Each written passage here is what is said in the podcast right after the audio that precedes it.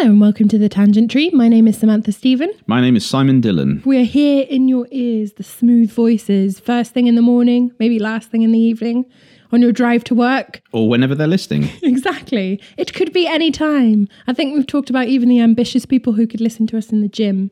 Yeah. Bless their souls. See, I can't do that. I can't listen to things if I'm exercising. Not that I go to the gym, by the way. I was just say, I was like, Simon, do you go to the gym? I go running in the in the outdoors. I don't go to the gym. See, I do, I do no exercise. I am going to start doing yoga, but I feel like I would not listen to a podcast while I was doing yoga. Well, I don't. I, look, it, it's just a thing. I can I can only focus on one thing at once. Okay, it's like it's like I don't eat popcorn if I go to the cinema because I can only focus on one thing at once. So I'm studying sociology at the moment, right? And I really like I'm being deconditioned of of saying things like, "Oh, you're such a man," but I really, really want to say it right now. I think you should say it. Oh, I think you should I lapse. can't. It'll lapse come back and it'll bite me in the ass. Uh, well, How? Just just just em- embrace the cliche. I mean, you know. Do um, not embrace the cliche, everyone. Do not embrace the cliche. It's like the worst piece of advice you've ever given. I don't see. I don't see why not. Cliches have some basis in fact. I mean, otherwise they wouldn't be cliches. Well, we're already doing it. We've literally just said hello and we're already on a tangent. It's a good tangent. It is a good tangent. So if you haven't gathered already, this is literally just a podcast where we talk about things that pop into our heads, normally from the basis of film or television that we like, and then we just go places. Indeed. I mean, we normally plan a bit what's going to pop into our heads as well. We do, but So- sometimes it just goes crazy. Right, I mean, in this particular podcast, I think we're going to talk about. Um, well, it kind of stemmed from a curious conversation I had with my beloved wife. And just to give a bit of background, Do it. See, I, I am obviously, you know, I like, I appreciate all genres. Okay, and uh, you know, how, you, how, how magnanimous of you. Well, no, I, I, I don't. i don't. Okay, I don't see how any self-respecting film buff can say otherwise. Okay, you have to at least. I mean, it's not that you can't have favorite genres, but you have to be able to appreciate all forms of cinema. Otherwise, you are not a film buff. You are merely a film watcher. yes. Okay, See, I would definitely consider myself a film watcher. I would consider myself. Well, again, it's the cut me and I'll bleed celluloid thing. Okay, You are 100%. or ones and zeros if it's been shot digitally. but anyway, uh, what I was going to say was this. Sorry, this is really rambly. I apologise. This this might be a bit of a rambly podcast because it's got a sort of vague theme to it, but it may go off on some weird areas. So apologies That's literally advance. the point of this podcast. Stop Okay, so, so, apologizing. so back to the point. um, my wife loves science fiction, fantasy, you know, action thrillers, gangster films. Um, but weirdly, I, I she's not that keen on romance as a genre. Mm-hmm. Okay, now uh, again, talking about cliches. Okay, Yeah. you know, the sort of cliche would be that I would be more into that sort of thing, and that maybe she would be. In, uh, uh, actually, I'm much more into romance uh, as a genre than Yeah. than she is. Um, but here's the interesting thing: she made a comment which I thought was very telling, and she said to me this: she said.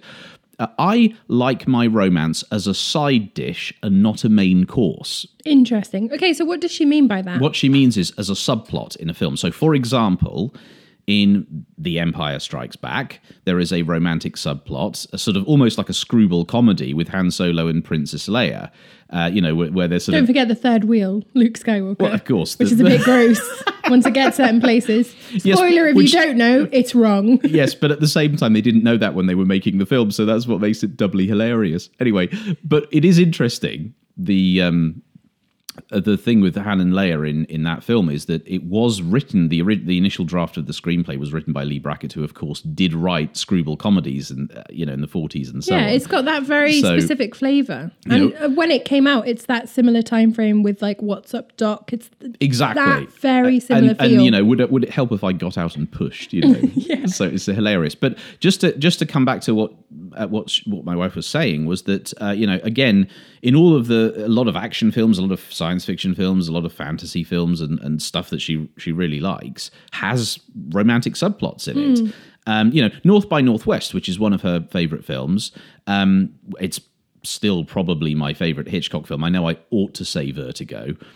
Vertigo is so close to, to toppling it. I mean, every time I watch Vertigo, it just gets better. It's it's, on the precipice. It's, it's such a revered work. But for me, I think North by West p- pips it to the post, but mainly for nostalgic reasons, not necessarily for cinematic ones. yeah, that's So- where Phil becomes very personal. Well, it does. I think. mean, in the case of North by Northwest, the first time I ever watched it was with my father when Mm. I was quite. It's the first Hitchcock film I ever saw.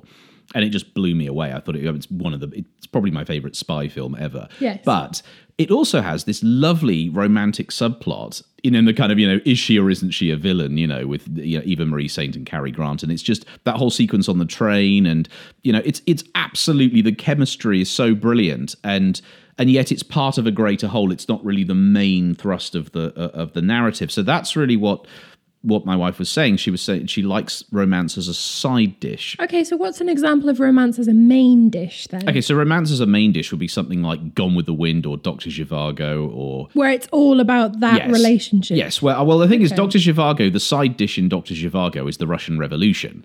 Okay, I understand. It's it's the side dish in Gone with the Wind is the American Civil War and so on and and the aftermath thereof. And or in or in I don't know. I mean, it's funny people often talk about Casablanca in these terms, but again, I actually think Casablanca weirdly is about five different genres in one. You know, it's a wartime drama. It's a, almost a musical. There's a lot of music in it. I was going to say there's some movies where it, it's I I think you could argue that it's not a main dish or a side dish. It's it's just another element within the a, dish. it's a six course meal. yeah, exactly. So, for example, course. like uh, you get some movies where it's all about character development, and it's just a part of the character development. Well, I think if you're like talking about Anna Karenina, for example. yes, I mean I would that has massive romantic subplots, but it's not the Well, main thing. Okay, well, I think what you're talking about there is the difference between romance and and you know, general category of drama, which I Mm. never like to use as a general category because I think it, it, it implies a sort of um, snooty superiority You sound like an announcer at the Oscars. General category drama. Yes, but you, under, you understand what I mean, though, don't you? It's, it's actually a ludicrous category because everything's drama. It's like it, you know, Being human is Yes. dramatic. Exactly. So I do understand where it's kind of. I understand the sort of there are certain genres that have certain tropes and so on and so on. But there's this sort of inherent snobbery, and it, I tell you, in the literary equivalent is the sort of you know people talk about literary fiction as Yes. a genre, and what it basically means is might win a Booker Prize, and and it's not some you know ghastly whodunit or whatever. And it's kind of you know what I mean. That whole thing is ridiculous. I have no time for that kind of snobbery. But I do take your point, and I do think that obviously I love Anna Karenina. I love you know a lot of Tolstoy is a good example. I mean you know those those are brilliant books, Mm. and they. um and what they do is that you- you're right; they're not primarily romances, but then But there's a lot of romance in, in them exactly. Because it's the same with War and Peace, talking about Tolstoy again. There's a lot of romance and a lot of different couples partnering and uncoupling and coupling with someone else. And Of course. All the drama that comes with it. But that's not the point. It's all about the character development. Whereas you see, I would argue that something like Pride and Prejudice, mean, we're going on a literary tangent here, but something like Pride and Prejudice, Love it. Pride and Prejudice, I would argue, is a romance, but there's a side. There are a lot of lovely little side dishes. That it's actually a very satirical novel. I love Pride and Um, Pride Prejudice. and Prejudice. I remember, so I, I watched Pride and Prejudice before I read Pride and Prejudice. And um, I remember reading it and being shocked by how good the book was. Really? Yeah, and I had this moment, which is so cliche. I think I must have been about 13 or 14, and being like, Jane Austen is a really good writer, which everybody has said multiple times for like more than 100 years, 200, 300. Do you know what I mean? But she has a tremendous wit, and I Hmm. think that I think that what I like about Pride and Prejudice is that it's not. Yes, as I say, it is a romance, but it's also self-questioning and satirical. And, I th- and weirdly, I think a lot of the classics are self-questioning in that way.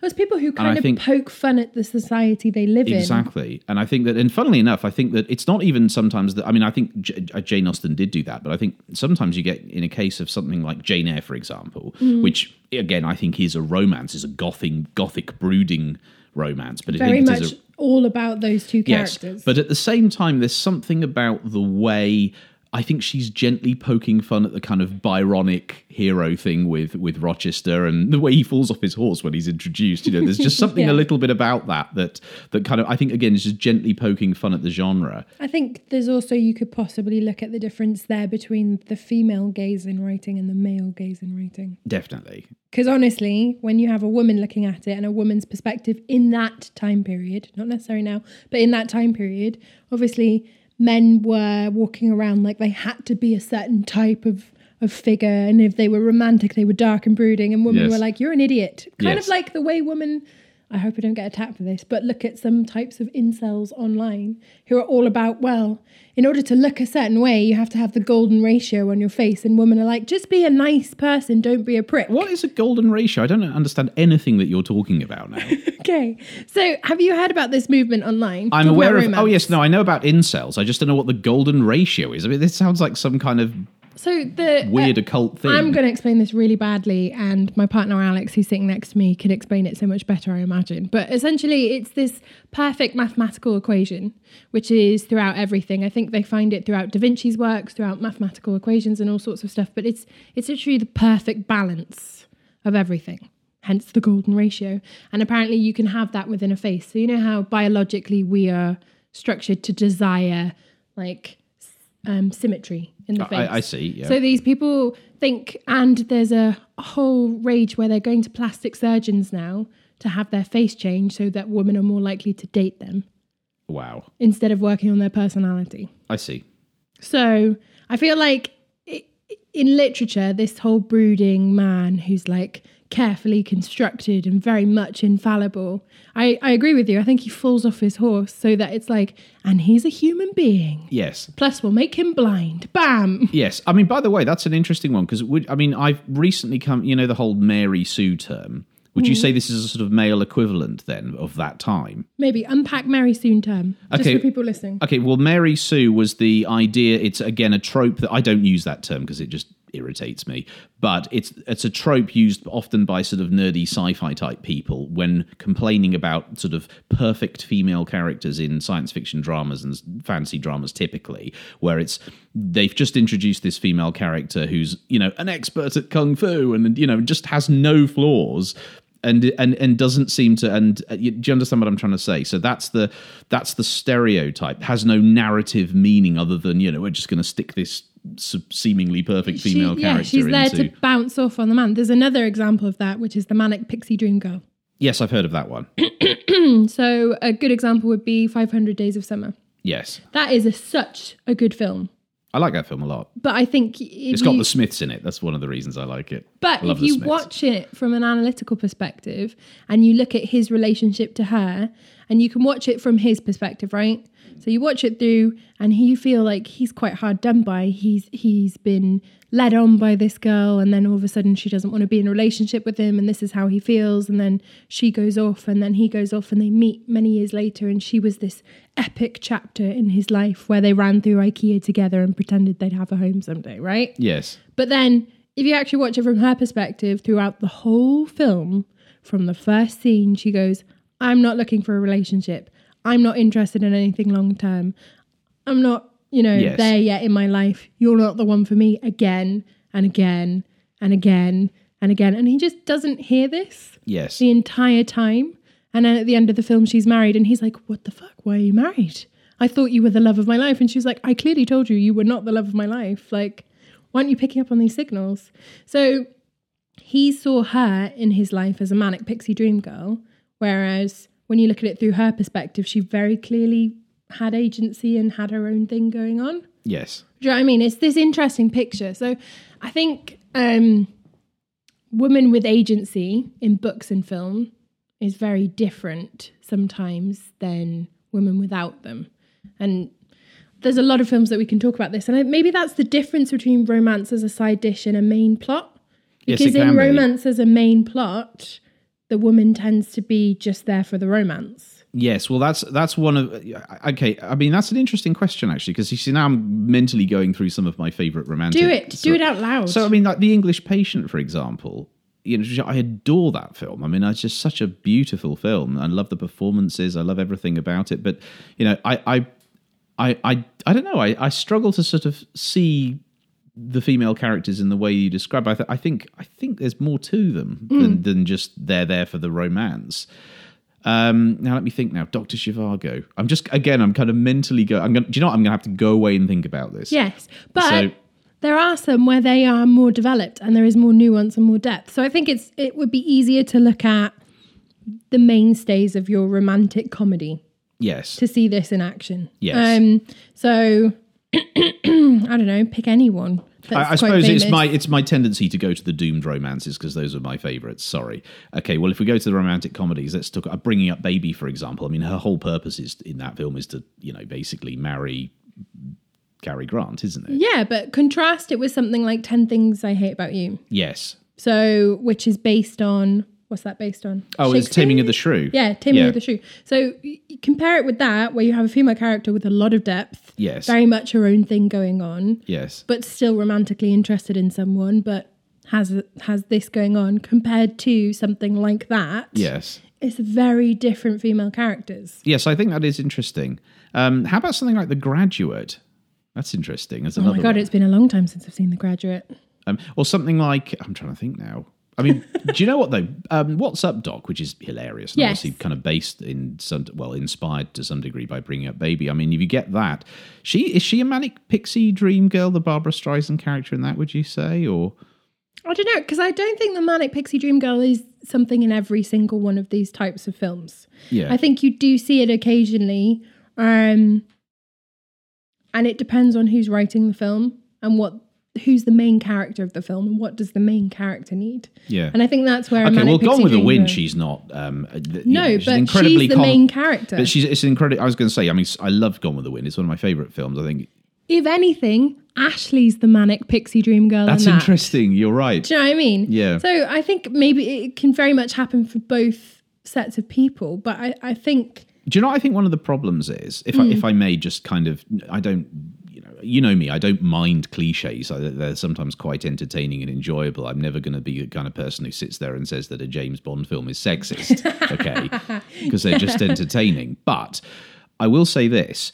There are. It is interesting that there does seem to be, and I think it's getting better. Hmm. Okay, but there does seem to be a the, the stereotype of kind of we have to cast this woman as you know saint or sinner. You know, we have to in very broad strokes. We can't have an awful lot of nuance. We can't have an awful lot of. She can't be, you know, conflicted. She can't be, a, a, you know, a three dimensional character. I think it is getting better, hmm. but it becomes interesting when you i think some characters are are thinly drawn by necessity um you know for example and this can go in you know either way gender wise i mean if you have a sort of female centric drama in which you know there's some in one of the plots there's a character who gets involved with a guy who's just there to be a love interest Yeah. you know that does happen too sometimes Yeah. you know but it does happen typically if you watch you know action adventure film and there's a girl in it and it's like you know she really isn't there to do anything other than be rescued and k- kind of you know and that So- sort of thing in that context, how do you feel about Indiana Jones? well indiana jones is interesting i feel that there's uh, okay let's unpack these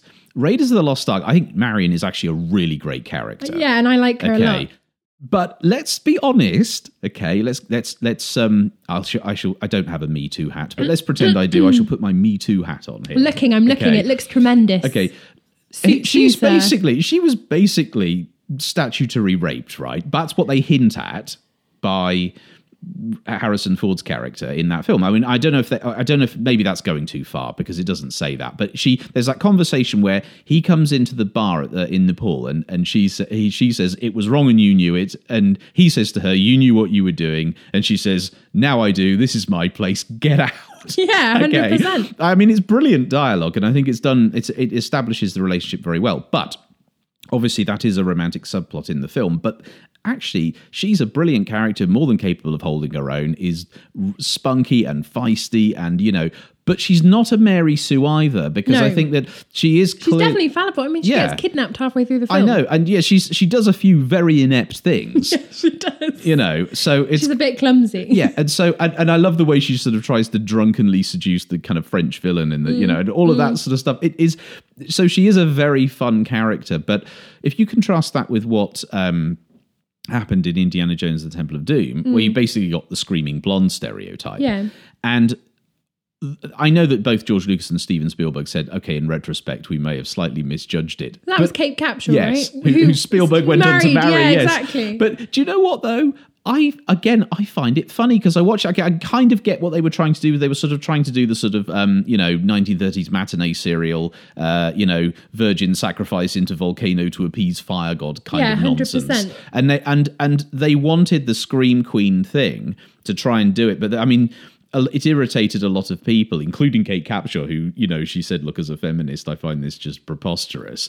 But it is entertaining to watch, and I don't, you know, it, it is kind of funny. I mean, if you look at the banter between them in the scene just before they find the secret passage, where they have that um, hilarious scene where she's trying to seduce him and he says some things that upset and then they kind of go back to their separate rooms and she says you know if you want me you know where you can find Yeah, me you know? And it's kind of you know and then it, just some of that stuff is is very very funny and i suppose it doesn't I don't know.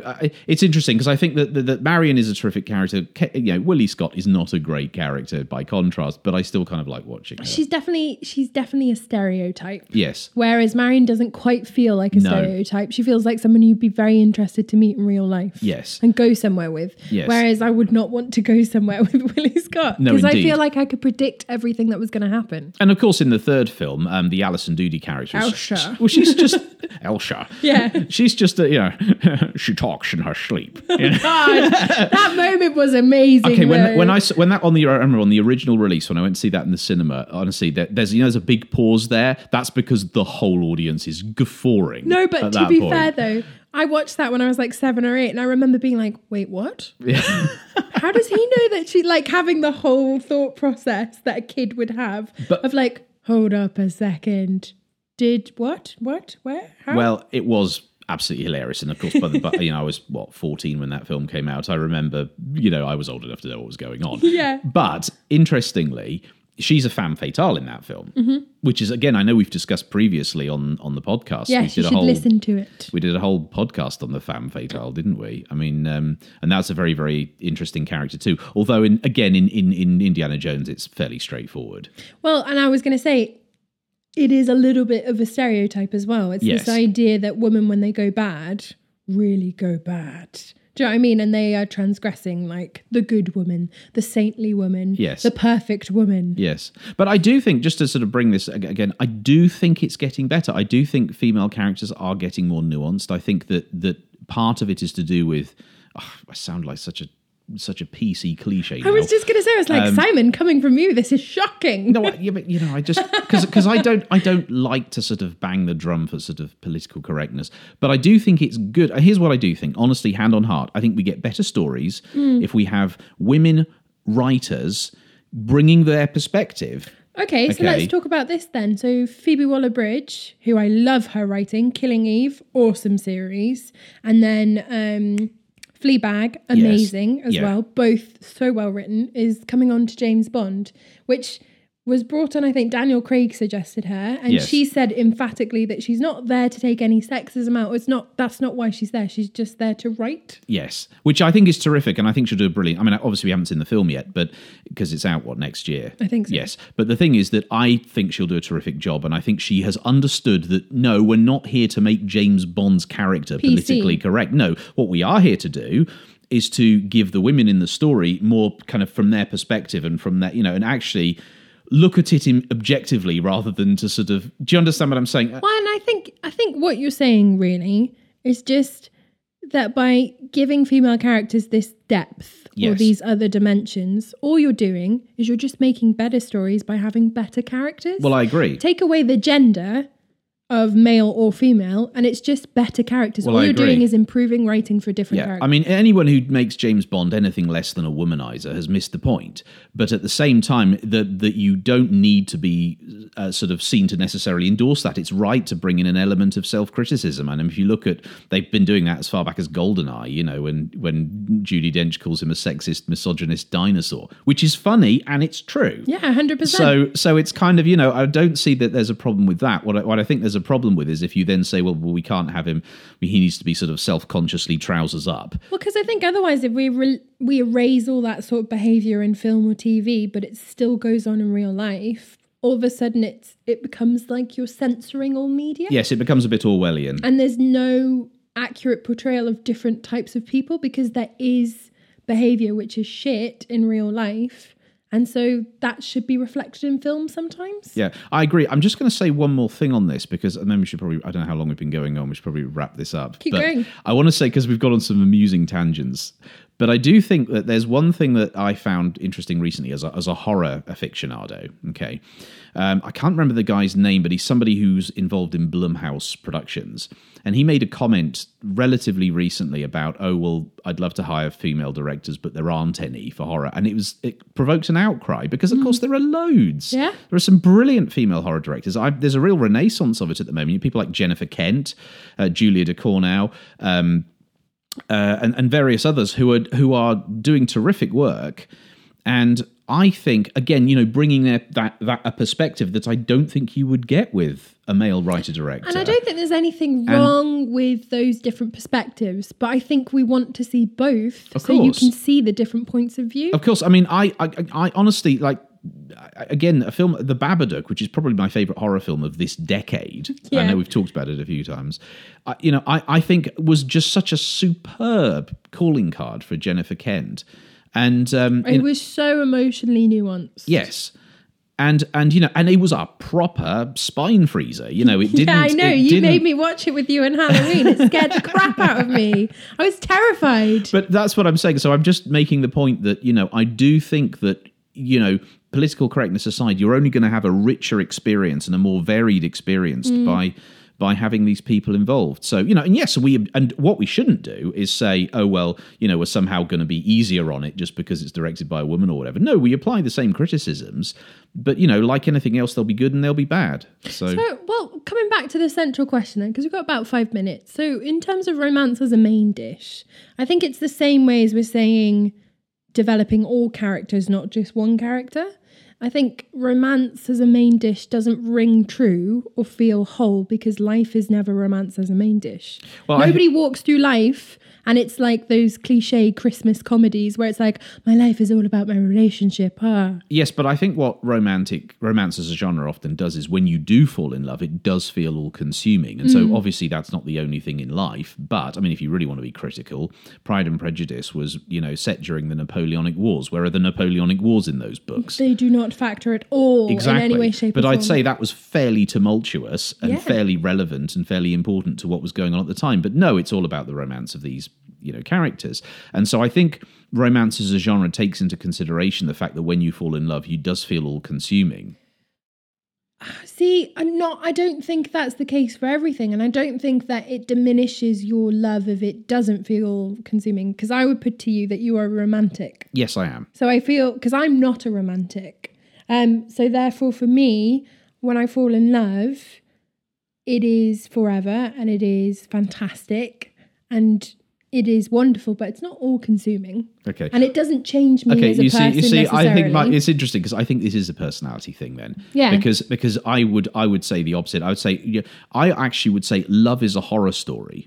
Okay, because I'm gonna get you because, a T-shirt with that on. No, it is because I. You see, I don't understand why people go. At least for me, love and romance and horror are two sides of the same coin, and I'll hmm. explain why. Because you are. I mean, when I fell in love with my wife, it was terrifying because I was emotionally absolutely out of control.